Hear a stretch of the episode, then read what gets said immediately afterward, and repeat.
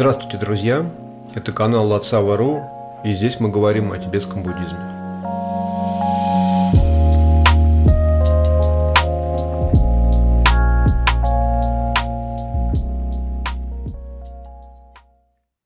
Сегодня я попытаюсь рассказать о том, как э, в рамках буддизма можно работать с тревожностью – так получилось, что за последние пару недель несколько человек мне написали на канале по поводу тревожности. Это неудивительно, ну, во-первых, времена непростые, так скажем, геополитические. Во-вторых, ну, весна, лето начинается, и опять же, экзамены всяческие у школьников, вступительные экзамены, у тех, кто уже учится, сессии, вот, и все это, ну, то есть, понятное дело, что вызывает чувство тревоги. Ну, потому что человек начинает раздумывать, а что будет, если вот так будет, а что произойдет, если вот это не получится, а что делать, если вот так не получится. Ну, и, и, и как бы, да, вот этот бесконечный поток мыслей, он э, вызывает э, ну, непрерывную тревожность в течение дня и порой очень сильно мешает э, сну. То есть человек не может заснуть, лежит там, да, и до утра все вот эти мысли продумывает. Собственно, для начала, да, ну, нужно разобраться, как появляется тревожность, то есть сам механизм появления тревожности. Это же, ну, не какое-то там, опять же, проклятие от высших сил там или какая-то мировая несправедливость или что-то такого плана. Но прежде всего, тревожность – это ну, механизм выживания. Да? Как устроена система восприятия человека, ну, так скажем, мозг. Ну, как да, в науке. Считается, что за восприятие отвечает мозг полностью – и он устроен э, достаточно сложно. То есть мы привыкли воспринимать мозг как единое целое. На самом деле он состоит из трех частей. Самая, ну, как бы древняя внутренняя часть э, рептильный мозг так называемый, он отвечает за самые простые рефлексы. Там бей, беги, размножайся, ешь там, да, и вот это вот, ну, то есть то, что необходимо, то, что называется инстинктами, грубо говоря, основными, да, над ним со временем, да, в течение эволюции, опять же, можно верить в эволюцию, можно не верить, но э, перед глазами у нас э, есть некая структура животного мира, в которой ну, можно наблюдать, что там, да, от одного вида к другому мозг э, и вообще вся система организма усложняется. Условно назовем это эволюцией. И за период эволюции там э, те животные, которых сейчас э, принято считать млекопитающими, ну не считать, а называются они так млекопитающие, более развитый по сравнению с э, вот этими рептилиями вид, у них эволюционно сложился так называемый лимбический мозг. То есть это такая надстройка, ну самая большая, наверное, часть мозга над рептильной основой. И этот мозг отвечает за поведение человека, да. Он опять же там э, касается базовых потребностей, там инстинктов выживания, э, размножения и доминирования, то есть да, высокое положение в социальной группе. И э, он управляет нашим настроением. Так, если грубо совсем говорить, опять же, я не ученый, просто мне нравится искать в науке аналогии с а, буддийским учением. Поэтому я много читаю околонаучной литературы. Конечно, там не серьезные исследования какие-то, такую популярную литературу, но более-менее такую серьезную, не, не эту про всякие инопланетян и рептилоидов. Вот. И он отвечает, этот лимбический мозг, за наше поведение, регулируя его а, гормонами, нейромедиаторами. И лишь над этим совсем недавно, я сейчас боюсь соврать, но по сравнению со, со временем развития рептильного и лимбического мозга, неокортекс – это вот то, что мы привыкли видеть на картинках, такие извилины, да, вот эта верхняя корка, она достаточно маленькая, тонкая по сравнению с остальным мозгом, и она появилась совсем недавно, то есть в таком сложно развитом виде, ей там, боюсь соврать, но там несколько порядков, как бы, да, в 100, в тысячу раз, может быть, а может быть и в 10 тысяч раз время развития рептильного и лимбического мозга дольше, чем время развития неокортекса. Ну, то есть это совсем э, такой какой-то новый, так скажем, новая надстройка над основной частью мозга. И она отвечает как раз за мышление, да, за концептуальное мышление, за логику, за то, что нас, собственно, отличает от э, животных. Ну, там по одной из версий именно развитие неокортекса и определило, что человек стал доминирующим видом на Земле. Ну, потому что логику смог применять. Надо этим воспользоваться и разобраться, как возникает тревожность. Так вот, Тревожность, да, прежде всего надо для себя понять, перестать воспринимать тревожность как врага. Тревожность – это механизм выживания. То есть в природе, в дикой, тревожность позволяет животному выжить, ну потому что если животное не будет тревожности, ну там возьмем какую-нибудь для примера газель, ее сожрет э, хищник. Ну то есть как это происходит? Есть такой гормон адреналин. Он вырабатывается каждый раз, когда ситуация непонятная да, когда мы сталкиваемся с какой-то ситуацией, которая, ну так скажем, экстремальная ситуация, которая может обернуться для нас так и эдак. В этот момент очень много вырабатывается адреналина, он заставляет нас концентрироваться и э, повысить сильно внимание, да, направить его на происходящее. А вот дальше, если мы оценим ситуацию как опасную, у нас вырабатывается так называемый э, гормон кортизол. И именно кортизол отвечает за вот это ощущение тревожности. То есть, если э, газель услышала, как там ломаются ветки, и почуяла с подветренной стороны там хищника, не знаю, кто на них, львы, наверное, охотится, лев там или волк, сейчас не помню. У нее вырабатывается кортизол. Кортизол заставляет ее предпринимать какое-то действие. Она начинает бежать, да, то есть убегает от хищника. Если ей удалось убежать, как бы, да, дальше лимбический ум должен ее как-то поощрить, чтобы наработать привычку, инстинкт, паттерн поведения. Он впрыскивает ей там гормоны какие-нибудь радости, эндорфина, серотонина, и, ну, допамин тоже, возможно, потому что допамин формирует привычку. Я не буду сейчас как бы, ну, подробно останавливаться, хотя вот эта тема с гормонами, с нейромедиаторами, она очень интересна, потому что есть в буддизме такая колесница Ваджраяны, как э, Ану-йога, и там э, практикующие работают с тонкими энергиями тела. Да? И вот э, в рамках этой практики э, есть такое понятие, как тигле, бинду да, на санскрите. Это мельчайшие, считается, частицы энергии, там, да, энергетические капли их иногда переводят, которые, а, движение которых в тонком теле, в теле тонкого уровня, определяют наше поведение, настроение, эмоциональное состояние.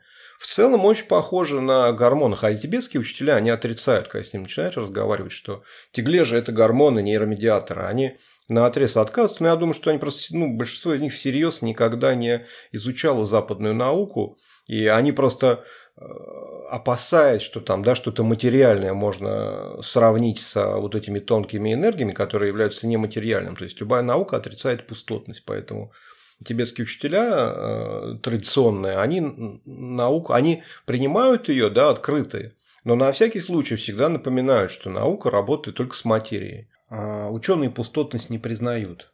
Я считаю, что это ну, существенная ошибка, которая во многом ну, не дает им придумать вот эту, в конце концов, теорию всего, потому что они пустотность игнорируют. Хотя сейчас уже пришли тоже там к выводам о темной энергии, темной материи. Если когда-нибудь ученые примут пустотность как одну из величин во, все, во всех вот этих теориях, я думаю, что будет такой просто прорыв в науке, какого никогда не было. Так вот, когда кортизол вырабатывается, да, мы ощущаем тревожность, это заставляет нас что-то сделать, чтобы ее избежать, соответственно, да, то есть мы получив э, дозу кортизола, вынуждены вскочить и что-то делать. Если бы кортизола не было, и он никогда бы не вырабатывался, мы бы, ну, не знаю, там, скорее всего, там какая-то по счету опасность нас бы убила, ну, в дикой природе. То есть мы проигнорировали бы хищника, он бы просто нас съел, и все, на этом бы все кончилось. Почему это проблема стала, да, если кортизол как бы он нужен для выживания, и в целом это ну, нужный, так скажем, механизм а, в человеческом уме и в человеческом существовании как таковом. Почему он превратился сейчас для нас в проблему? Дело в том, что э, эволюция, да, как я уже сказал, она шла там десятки миллионов лет. Ну, то есть это долгий процесс. И неокортекс появился совсем недавно, да, по сравнению со всей эволюцией. И уж э, прямо скажем, совсем недавно из нашей жизни исчезли прямые опасности, когда мы э, рисковали быть атакованным там каким-то хищником в лесу. Это произошло вот буквально по э, меркам эволюции, прям вот, не знаю, пару мгновений назад. Тело человека и мозг, и вообще все процессы, они развиваются, эволюционируют очень медленно в зависимости от внешних условий. Ну, то есть там, да, что мы прошли путь там миллионы лет, чтобы у нас там какие-то изменения да, произошли. А сейчас э, во внешней среде произошли резкие изменения за какие-нибудь, ну я не знаю, там 300 лет. Да, то есть для эволюции это даже не мгновение, это неизмеримо маленький отрезок времени. И наш Наш лимбический ум, наша лимбическая часть мозга, она работает точно так же, как она работала у животных, как бы, там, которые эволюционировали миллионы лет. Грубо говоря, кортизол вырабатывается у нас, как бы, да, он, он, он не понимает пока, да, лимбический мозг, что такой опасности, опасности выживания, там, да, опасности, что мы не сможем обеспечить свое выживание, ее больше нет. Но система-то есть, система не может не работать. И поскольку с точки зрения выживания наша реакция на опасность гораздо более важна, чем поощрение за удовлетворение потребностей в еде, то есть, если у нас одновременно есть какой-то, ну, грубо говоря, не у нас, ладно, там мы умеем пользоваться неокортексом, если э, газель стоит и щиплет вкусную траву, то она голодная, да, и у нее вот она нашла лужайку. Но где-то хрустнула ветка, она почувствовала хищника, у нее инстинкт, там, допамин, э, который ее стимулирует эту траву дальше продолжать щипать, он, конечно, ну, на порядок слабее воздействует, чем кортизол, который заставит ее убежать. Ей придется бросить траву и побежать. Соответственно, внимание, опять же, в 10, а может быть и в 100 раз сильнее и охотнее да, направляется инстинктивно на опасность а не на то, что там даст тебе какое-то ощущение радости и счастья. Поэтому эта система, она так заточена в нас там, да, в лимбической части ума, что она постоянно вокруг ищет опасности.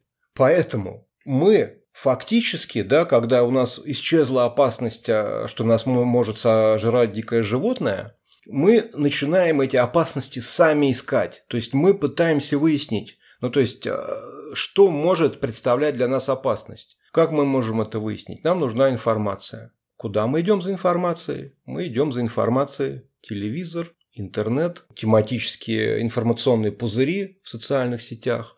Туда мы идем за информацией инстинктивно, чтобы определить, что будет опасно, какая есть опасность, и, и попробовать придумать, как ее избежать. Конечно же, да, поскольку мы живем все в капиталистическом обществе, и э, от продаж зависит преуспевание человека, то люди, которые занимаются бизнесом, эти особенности вовсю используют. Да, я думаю, что многие из вас в курсе, что в любой крупной корпорации, которая занимается серьезными продажами, может сидеть целый этаж психологов и маркетологов, которые вместе, основываясь на паттернах восприятия человека, формируют, придумывают схемы продаж и рекламы, которые бы задействовала наши инстинкты лимбического ума, да, чтобы лимбической части мозга Потому что неокортекс чаще всего, он вообще не в состоянии отследить наши реакции, которые обусловлены рептильной и э, лимбической частью мозга.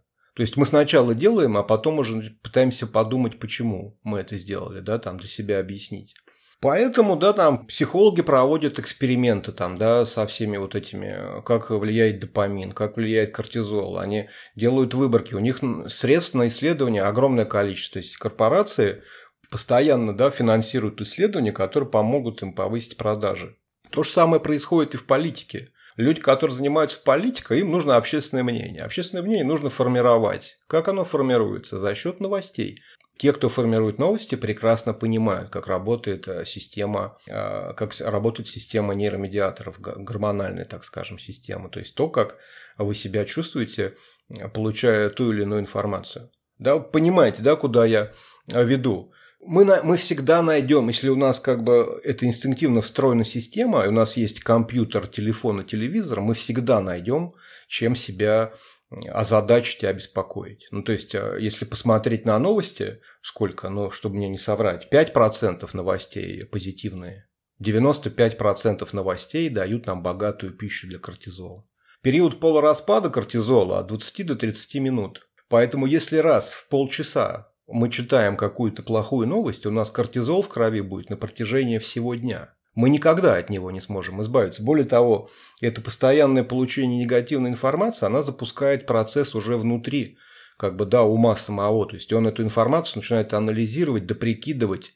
А чаще всего эта негативная информация, она такова, что э, мы объективно никак не можем улучшить ситуацию. Да, вот если, например, брать там какую-нибудь войну, которую ведут крупные государства. Это супер тревожная информация, да, то есть она э, должна поощрять огромное количество да, кортизола, то есть постоянно, непрерывный кортизол в крови. Но по факту, а что мы можем сделать, чтобы это остановить? Если мы не президент страны, там, не министр обороны, не главнокомандующий, там, не какой-то ну, не знаю, кто вообще один человек в состоянии ли а, остановить такие там крупные геополитические процессы. Они уже запущены, их никак не остановишь. Это должно там сложиться масса причин и условий. Если для получения чашки чая-то, да, как я раньше рассказывал, нужно бесконечное количество причин и условий. Представьте, сколько их нужно, чтобы э, запустить, там, да, начать или остановить э, военный конфликт. Так вот, да, я уж не говорю по поводу того, что э, у каждого есть личные проблемы, как я уже говорил, там кто-то поступает в институт, кто-то э, сдает экзамены, там, сессии, у кого-то там собеседование по новой работе, у кого-то там начальник на работе недоволен, можно потерять работу, у кого-то отношения сложные, там, токсичные не сложились, у кого-то то, у кого-то все, кто-то болеет. Три, ну, причин для тревожности, для кортизола очень много. И Конечно, если человек живет 24 на 7 на кортизоле, да, у него начинается психоз там, или невроз, назовите как угодно. То есть он никогда не отдыхает, он по сути всегда находится в напряжении. Когда это уже невозможно как бы, ну, терпеть каким-то образом, начинается стресс. Там, да, большая часть людей в городах живут в стрессе. Это ни для кого не секрет. Так вот, к счастью, это лимбическая часть ума, мозга, так скажем, потому что мы ну, про науку говорим, поэтому будем говорить ну, научными терминами, лимбическая часть мозга, она, у нее есть еще механизм поощрения. Да, и самый э, легко получаемый нейромедиатор, так скажем, который наиболее легко получить, это допамин. То есть это гормон предвкушения, да, когда мы думаем, что то, что мы сейчас делаем, принесет нам некое удовольствие, радость там, да, и счастье. У нас начинает э, выделяться допамин, который поощряет нас делать шаг навстречу, да, делать какие-то действия, совершать, которые помогут получить этот результат, о котором мы подумали. В природе, где есть реальная опасность для жизни, опасность умереть с голоду там, э, и вот это вот все там, да, они работают в связке. Кортизол вызывает тревожность, если мы ее преодолели, да, ну, вернее так, мы представляем, прикидываем, что нам надо сделать, чтобы ее преодолеть, какой будет результат, как бы, да, выделяется допамин. Я не говорю сейчас о сложных каких-то идеях, фантазиях. У Газели нет сложных идей и фантазий, но она понимает, что э, как бы вот она услышала, у нее накатанный, да, там, так скажем, паттерн поведения, нейронная связь, что почуяла льва, надо бежать. В конце, когда ты от льва убежишь, будет еще одна лужайка с вкусной травой, у тебя от бега поднимется количество эндорфина, это вообще, ну, тоже гормон радости. Допамин, как бы, да, который тебе обещает вот это вот, э, то, что ты выжила, он как бы даст тебе тоже ощущение радости. То есть газель, конечно, это не продумывает у себя в голове, у нее слишком плохо развит неокортекс, чтобы да, об этом а, всерьез размышлять, но накатанный нейронный путь, потому что, ну, так или иначе, у нее неокортекс есть какой-то, то есть накатанное решение, которое с детства она усвоила, глядя на других в стаде, в стаде там, да, в своем, ее заставляют совершать этот поступок. Все просто, да? Кортизол, допамин, эндорфин, как бы, все, она все получила, выжила, ну или не выжила и погибла. Тогда, значит, как бы, да, ее стратегия была неудачной, плохо научилась. У нас, у нас, как бы, да, опять же, я возвращаюсь, э, я не, не пытаюсь демонизировать э, людей, занимающихся продажами, но факт есть факт. Они используют особенности психологии человека для того, чтобы повышать свои продажи. Да, и это всем понятно, ясно, тут нечего доказывать, да, это всем понятно. Так вот, психологи, которые занимаются да, вот, ну, рекламой и продвижением, они про допамин тоже прекрасно знают. Поэтому они нам через те же самые соцсети, вообще везде, куда у нас есть доступ как к источнику информации, начинают выдавать легкие решения, как избавиться от тревожности. Ну, соответственно, да, какое легкое может быть решение? Вкусная еда, алкоголь, сигареты, ну и порнохаб, конечно. Куда же без этого? Так вот, что нам как бы, да, подсовывают, как, как нам типа избавиться от тревожности. Вот эти простые решения, да, там с едой, с э, наркотиками, ну, алкоголь, табак – это наркотики, как ни крути, они просто официальные, но тем не менее наркотики они и есть. И там, не знаю, игры, просмотр э, фильмов, ну, не знаю, сериалов, что-то такое, да, вот что... Ну, и общение, конечно, с другими людьми, хотя сейчас, мне кажется, все свелось к каким-то срачам в соцсетях, все общение. Вот, соответственно, такой способ решения, такой способ решения тревожности, как вы сами понимаете, это, ну, пока ты жуешь чипсы, это работает. То есть, пока ты ощущаешь этот глютамат натрия, со вкусом там крабов или сыра, сметаны, лука, чего угодно. Да, он как бы дает тебе ощущение, что найден какой-то, какая-то супер поляна с супер зеленой травой. И хищника вроде не предвидится. И, конечно, у тебя допамин выделяется, там, да, достаточно сильный впрыск. Но отложи ты даешь эти чипсы. Через сколько у тебя... Дальше тебе стоит заглянуть куда-то э, в свой информационный пузырь, где 100 твоих э, типа друзей по соцсетям кричат «все пропало» и все.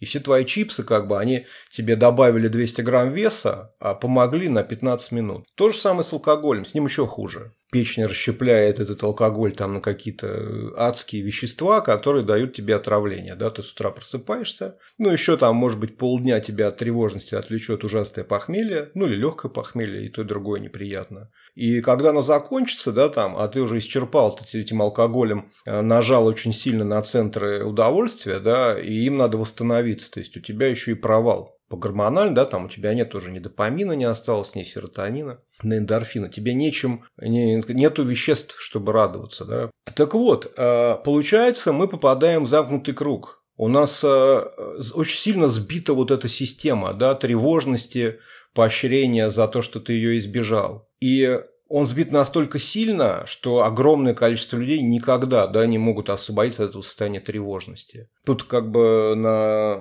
первый план выходят антидепрессанты, которыми сейчас, собственно, большинство людей и пользуются, которые там, я тоже боюсь соврать, подробностей не, не знаю, но там какой-то механизм работы, что они забивают те рецепторы, куда бы мог попасть кортизол, и он просто не может вызвать тревожность. Но на, как бы, если вы что-то таким искусственным путем в своем э, лимбическом э, мозге, в своем теле так сильно меняете, последствия будут обязательно. Ну, то есть, собьется вот эта система тревожности. И что из этого выйдет, э, совершенно неизвестно так скажем, каких-то серьезных исследований на эту тему не ведут, потому что, ну, фармаиндустрия в этом, конечно, не заинтересована. Если появятся исследования, что антидепрессанты не только ухудшают ситуацию да, в результате, конечно, никто не будет их использовать, и мы все прекрасно понимаем, что никто таких исследований проводить не станет. Но в целом ну, какие-то независимые группы ученых давно, вот в Америке, где больше всего используют антидепрессанты, там уже давно бьют тревогу. Одна из версий, что в какой-то момент это тоже не работают, и поскольку в легкой доступности есть синтетические наркотики, очень много народу уже переходит совсем ну, такие на тяжелые наркотики. То есть есть такое мнение, что антидепрессанты так или иначе, если злоупотреблять ими, конечно, там все, все определяет всегда мера и количество, но злоупотребление приводит к наркозависимости в конечном итоге. И никто, соответственно, конечно же, сейчас не может сказать, как это отразится на потомстве людей, которые регулярно принимают антидепрессанты. Думаю, таких тоже исследований не проводится. Все, что снижает продажи, вы не найдете финансирования, просто чтобы такое исследование провести. Ну, так это работает. Вот. Я специально так долго рассказывал про, про причину, как бы, да, тревожности. Причем, если вы обратите внимание, я именно рассказал с научной точки зрения, потому что, ну, мне кажется, очень логичным такое объяснение. Я не сам его придумал, конечно же, есть прекрасные книги, я их в описании, как бы, да, название укажу, потому что, ну, само понимание процесса, оно, ну, в половину уменьшает тревожность, я вам так скажу, если вы понимаете, что происходит, и перестаете эти все состояния ощущать как своих врагов, как какой-то против вас козни какие-то направленные, сразу становится легче. Само по себе знание там, да, облегчает эту тревожность. Тем более там прописаны методы такие, более с э, точки зрения психологии, о которых сейчас рассказывать не буду, которые вы можете сами там почерпнуть из книг. С буддийской точки зрения я совсем коротко ну, там, упомяну, как работать с этим э, в рамках тибетского буддизма. А в буддизме все немного по-другому объясняется. Там, э, ну, опять же, вот эти вот э, нейромедиаторы, да, о них речь идет, это тигле, которые забивают, там, блокируют каналы тонкого тела.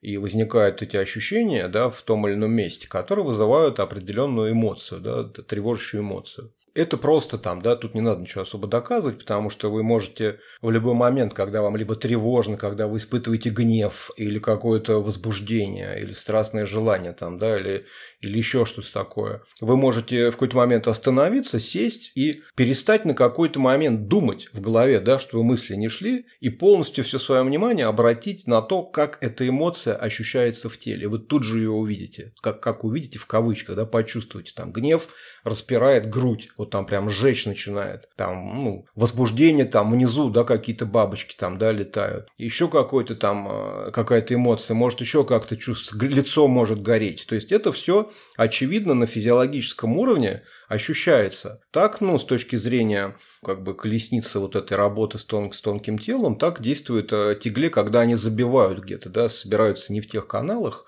и забивают там э, ход энергии, там праны, да, такое красивое тоже есть слово. И от этого возникает эмоциональное состояние. Оно наслаивается на концептуальное мышление, нам ток, как бы, да, вот, это, вот этот опыт, который мы в виде концепции храним в голове. И все это соединяясь, дает нам, как бы, да, вот это вот все тревожное состояние, да, страдание как таковое, это дух, то, что, про что я рассказывал в одном из первых подкастов. Так это происходит, то есть, да, появляется вот это вот физическое ощущение, оно интерпретируется нами как, да, как эмоциональное состояние, эмоциональное состояние, ему нужно концептуальное подтверждение, концептуальный аппарат, ум концептуального мышления, усложненного так называемого мышления, он, покопавшись в, как бы, да, в базе данных, выдает, собственно, да, ответ, что, собственно, происходит.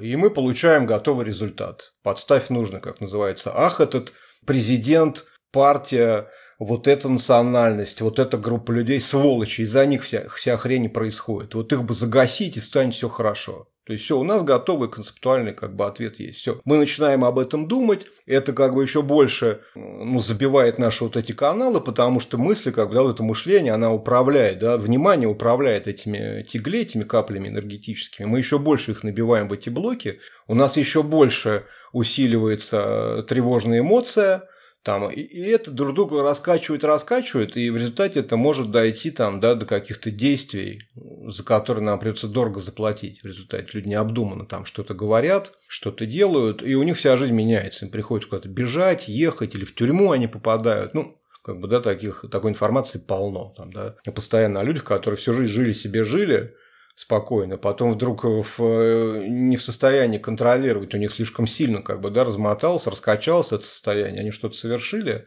и все, и тебе надо э, за это платить. Это был такой, такая вспышка-то была на там, на несколько секунд, а последствия там на многие годы может растянуться, если на всю оставшуюся жизнь.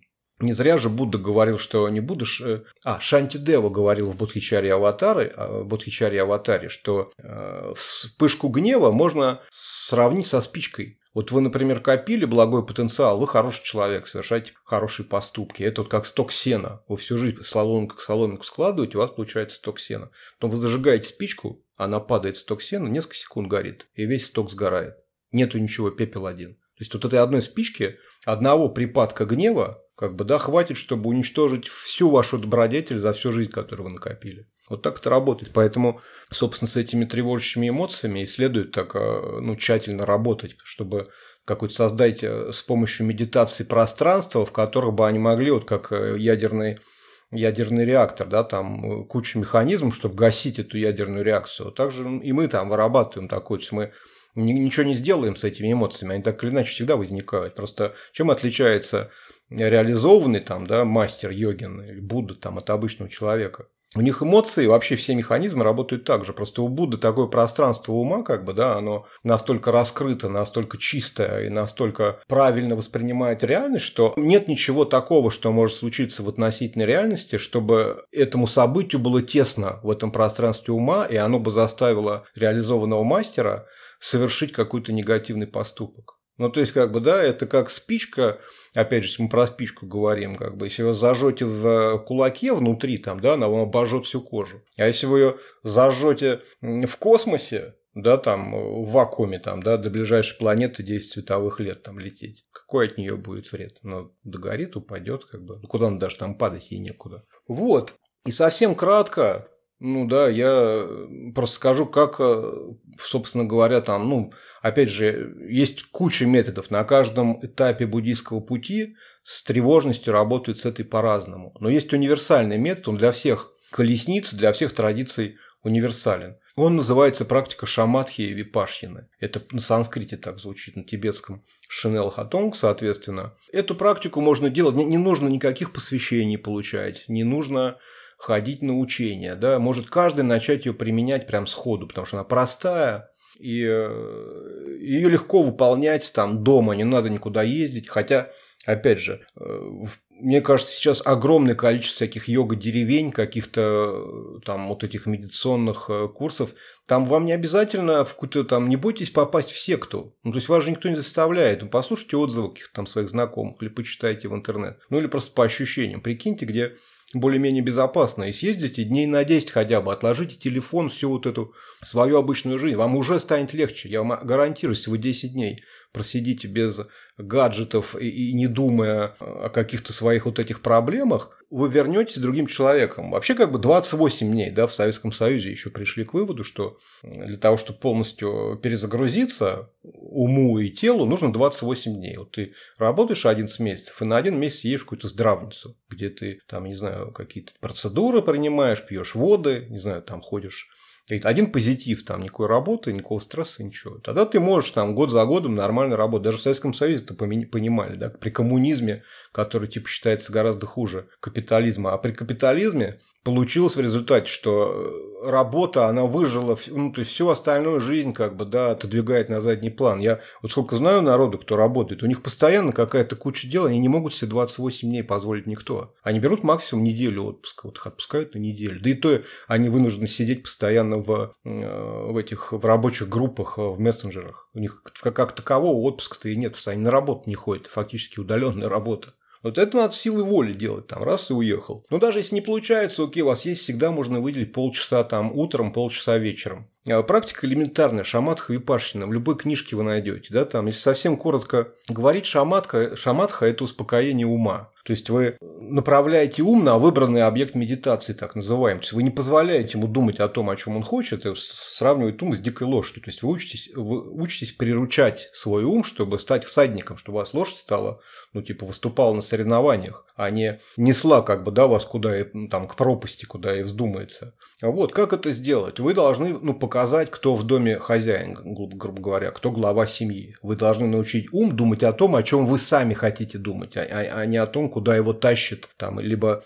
внешние какие-то источники информации, либо сам он куда тащится там, да, обычно, ну, если оценить, так посмотреть со стороны, ум всегда думает там о еде, сексе, и, и доминировании, как я уже говорил. Если оставить его в покое, он только об этом будет думать. Он никогда не будет думать о том, как сделать всех людей счастливыми. Ему по барабану это. Потому что, ну, паттерны, с этим, с этим ничего не поделаешь. Так вот, мы садимся и э, начинаем э, контролировать ум. То есть э, успокаиваем его вот это порывистое усложненное мышление и направляем все внимание на тот объект, который мы сами для этого выбрали. Есть в тибетских текстах описывается куча там объектов, они выбирают статую Будды, еще что-то, еще что-то, это все очень хорошо, но потому что они с детства в этом во всем живут, у них статуя Будды самое типа ну святое, интересное, что есть э, во Вселенной с самого детства. У нас такого нет. Но, к счастью, есть один объект для направления внимания – это дыхание. Дыхание обладает такой очень полезным, таким очень полезным свойством, оно происходит само, ничего не надо делать специально. То есть мы можем вообще ничего не делать, расслабиться, и дыхание будет происходить само собой, самопроизвольно. Так вот, метод практики заключается в том, что мы наблюдаем за дыханием. Мы все свое внимание направляем на дыхание, на то, как мы его ощущаем. То есть мы наблюдаем, как воздух входит, какие ощущения в ноздрях, в горле потом, в легких, в животе.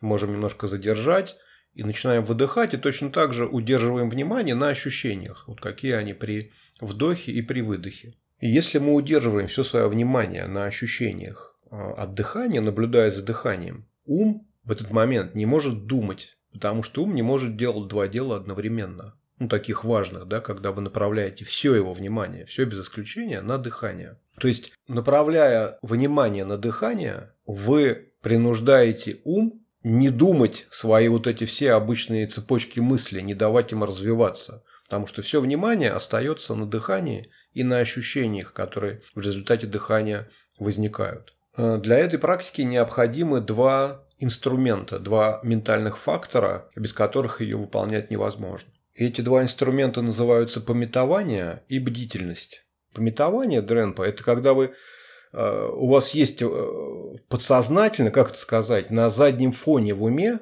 вы помните о том, что вы решили полчаса ни о чем не думать и следить за дыханием. Это ваше намерение, и оно, вы его как бы усилием воли в статике удерживаете в уме, чтобы оно следило, чтобы вы не, не отвлекались. То есть это то, что позволяет вам держать свое внимание на выбранном объекте, то есть на дыхании. Это называется пометование. Ну, я, по крайней мере, в книгах это так перевожу. А так, если свободно сказать, это ваше постоянное намерение Э, делать что-то конкретное, вот в уме держать свое внимание на выбранном объекте. Вот это пометование. Но поскольку, да, там, пока мы не опытные, практикующие, мы можем отвлекаться. Вот мы держали, держали внимание на дыхании и стали думать опять там, не знаю, про войну или про экзамен. Здесь второй, как бы, да, инструмент, он называется бдительность. То есть мы должны заметить, что мы отвлеклись. И когда мы заметили, нам ничего не надо делать, кроме одного. Мы снова возвращаем свое внимание на дыхание. Так мы его тренируем. Повторяя так снова и снова, если делать это регулярно каждый день на протяжении долгого времени, мы привыкнем управлять вниманием своего ума. И тогда уже даже, в принципе, на этом можно остановиться, потому что, как я уже говорил, период полураспада кортизола 20 минут, ну, в лучшем случае. Значит, полностью он уходит из крови за 40. Если вы 20 минут не будете думать ни о, ни о чем, что вас тревожит обычно, у вас половина кортизола уйдет из крови, то есть тревожность снизится вдвое.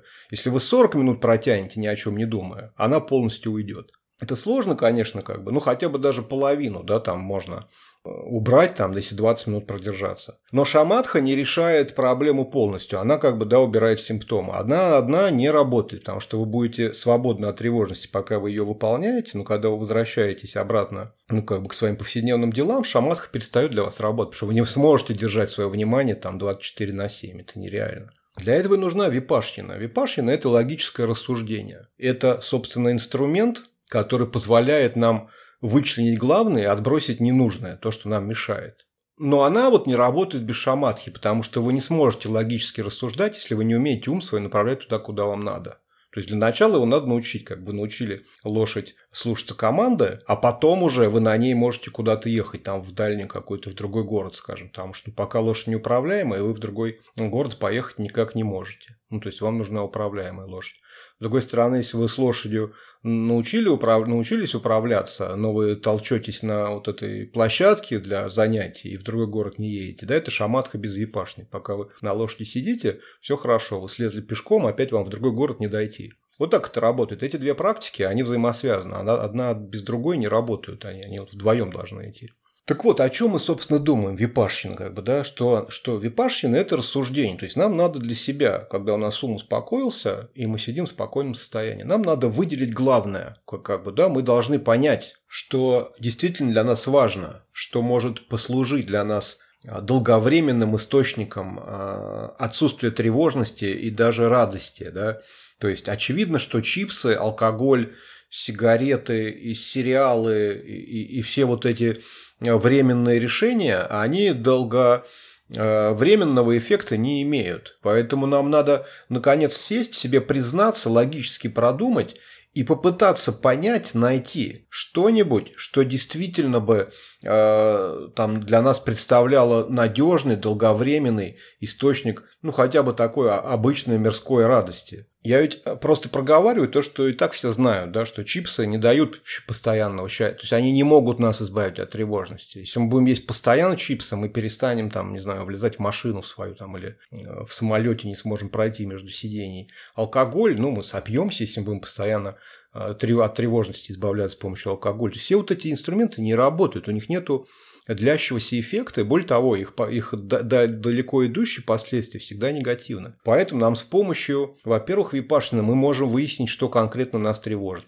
Ну, например, если речь идет там, например, о вступительных экзаменах, да, вот там э, нас тревожность, что мы не поступим, да, вот, ну, то есть э, не поступим мы в институт. Но надо там сесть и разобраться, собственно, ну, подумать, что, какие факторы на это влияют. Там, окей, я готовлюсь там, да, я... Э, все ли я делаю от меня зависящее для того, чтобы поступить? Если не все, значит надо продумать, что делать еще, да, расписать план, ну, что мне сделать еще, чтобы улучшить свою подготовку, и начать выполнять. Каждый раз, когда мы будем из этого плана что-то выполнять, раз запомнили там имена героев какого-то произведения. Раз там смогли, вытащили наугад какой-то билет, смогли на него ответить. У нас как бы, да, будет как, ну, гормон там, гормоны радости будут вырабатываться. И это установит как бы вот эту нейроновую дорожку там, да, как нам решать эту проблему. Это если мы не все сделали для того, чтобы э, сдать экзамен. Если же мы все сделали, чтобы сдать экзамен хорошо, и мы знаем, что мы больше уже не можем, то есть как бы дальше мы просто нет у нас. Вот, бывает выше головы не прыгнешь. Там, да, вот у меня, например, плохая память, я вообще ничего не могу запоминать, только наизусть, если сидеть и зубрить и повторять каждый день. Вот тогда я могу. А вот так сходу, как люди запоминают, я не могу, например. Я знаю, как бы, свою особенность, я поэтому, если обратить внимание, редко когда упоминаю там какие-то книги конкретные, конкретных людей, потому что я не помню. Я вот как бы прочитал, о чем запомнил, пересказать могу, а как там что называлось, я вообще не помню. Спроси меня на экзамене, кто вот это написал книгу, я не знаю, а вот это, и я не знаю. На себе двойку, до свидания, ты нашему институту не нужен. Так вот, я к чему говорю. Если даже так произошло, все люди уникальны. У каждого там есть какой-то свой талант, какая-то своя способность. Возможно, вы не в тот институт поступаете. Возможно, не с этого раза. То есть вы, ну, там, переволнуетесь из-за того, что у вас первые экзамены там, да, и, не сдадите их. Можно же всегда там попробовать еще раз потом сдать экзамены там, или еще как-то, или еще как-то свои таланты реализовать. Потому что но есть куча примеров, когда люди становятся успешными без всякого высшего образования. Он есть э, Артемий Лебедев, например, которого нет никакого высшего образования, а у него самая большая, самая успешная дизайн-студия э, в стране. И он э, там блогер, там, да, миллионник, у которого реклама, я думаю, стоит несусветных денег. У него нет высшего образования. Ему просто он, у него было любимое дело, у него был талант, ему немного повезло, грубо говоря. И таких примеров масса. Эйнштейн библиотекарем, по-моему, работал. У него, по-моему, тоже как там с образованием было не очень, я боюсь соврать, но он не был каким-то там прям э, супер э, профессором изначально, там, да, то есть был каким-то посредственным учеником. Да таких примеров, если вы поищете, там, не знаю, наберите в интернете, кто из великих людей там э, не имел высшего образования. Найдете, я думаю, для себя много неожиданного. Тут важно понимать, что одно дело, когда ты думаешь, да, зачем мне это высшее образование, и ничего абсолютно не делаешь, да, вообще не прилагаешь никаких усилий. Это не очень хорошо, да, там, ну, то есть так, конечно, в институт не поступишь. Но если ты искренне, да, чистосердечно хочешь поступить, прилагаешь максимальное количество усилий, но ситуация так складывается, что ну, что-то пошло не так. Ты вытаскиваешь, например, билет, а это единственный билет, которого ты не знаешь. Поэтому вы как бы успокаиваете ум, направляете его там, да, на, ну, на то, что достаточно ли я делал. Если недостаточно, распиши, сядь план, что сделать еще. Если достаточно ты делаешь, то тогда все, как бы, да, то есть ты максимально приложил, тебе не в чем будет себя обвинить, если ты не поступишь. Ты приложил вот все способности, какие у тебя были, всю энергию, все усердие. Не вышло, возможно, это не твое. Возможно, тебе не повезло, опять сядь помедитируй, сделай шаматху, випашчину, проанализируй, почему ты не сдал и э, как это исправить к следующему разу. Возможно, ты два-три раза там провалишь какой-то экзамен, и э, у тебя просто опыт по появится. Ты уже на следующий там пойдешь, на четвертый раз будешь думать, ну, я уж три провалил, что ну, четвертый провалил. И в этот момент поступишь, потому что иногда так бывает, что именно волнение основную играет роль. Опять же, поэтому лучше последний день, например, перед экзаменом, а лучше и два уединиться где-то в спокойном месте, отложить все гаджеты, вообще не готовиться, уже ничего там не повторять, а просто дать уму отдохнуть, он, чтобы у нас был свежий, когда вот придете на экзамен. Сдавать экзамен со свежим, отдохнувшим умом сто процентов лучше, чем с замороченным и стрессующим. Тут даже как бы, да, нет смысла спорить по этому поводу.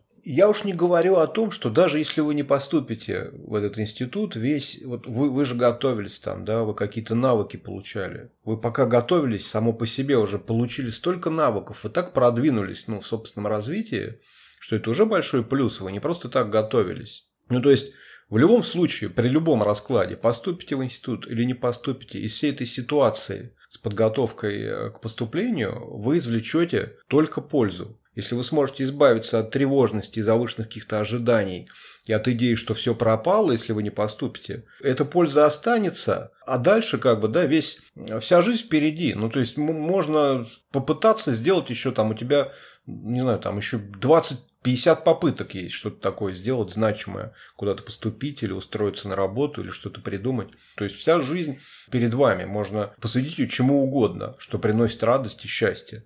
Ну, то есть с несданным экзаменом жизнь не кончается, это совершенно точно. И опять же, можно себе, ну, когда вот вы сидите, логически рассуждаете, напомнить или, так скажем, визуализировать, представить то состояние, когда все это кончится. Вот когда вы получите результаты, поступили вы или не поступили. И то, и другое приведет к завершению стрессовой ситуации. Вам будет больше не о чем беспокоиться. Экзамен прошел, все лето впереди, можно начать получать удовольствие.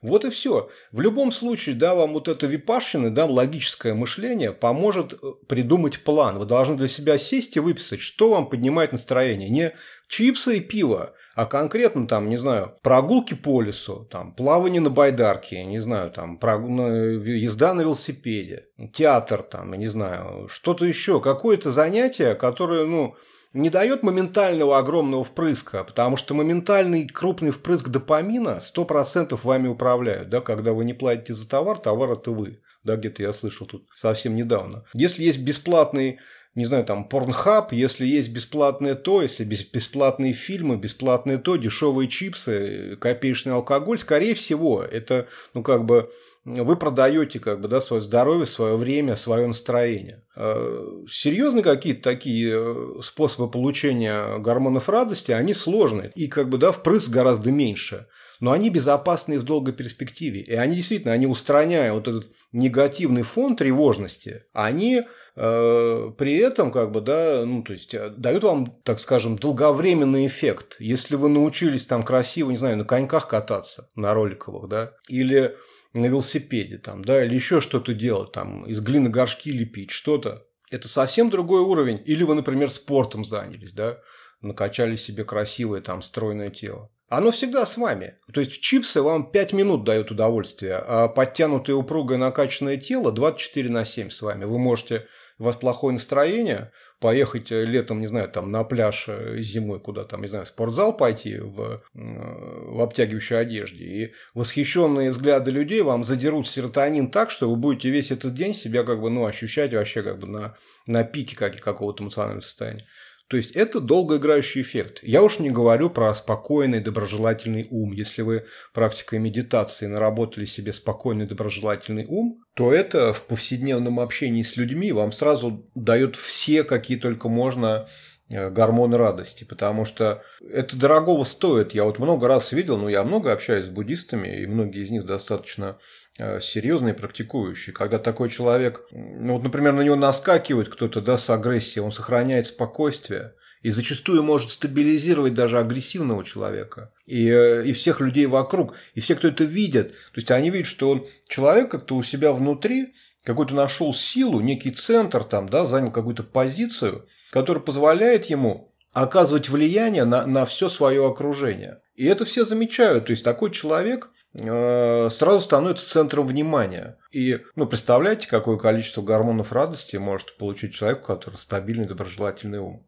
который в состоянии стабилизировать окружающую ситуацию. Ну, то есть тут есть э, ради чего стараться. А это-то уж вообще, если еще с телом, с красивым туда-сюда, там, да, может быть, какая-то болезнь там или травма, это такое, ну, что-то непостоянное, то ум, который натренирован, который э, реализован, да, который реализовал свои благие качества и избавился от недостатков, это окончательно. Это что-то, что уже неизменно. Это всегда при вас, вы никак не можете это потерять, и это всегда является для вас источником э, радости и счастья для вас и для всех окружающих тоже. Ну, мне кажется, ради такого стоит стараться. Это ну, не чипсы с пивом. На этом я заканчиваю. Да, услышимся в следующий раз.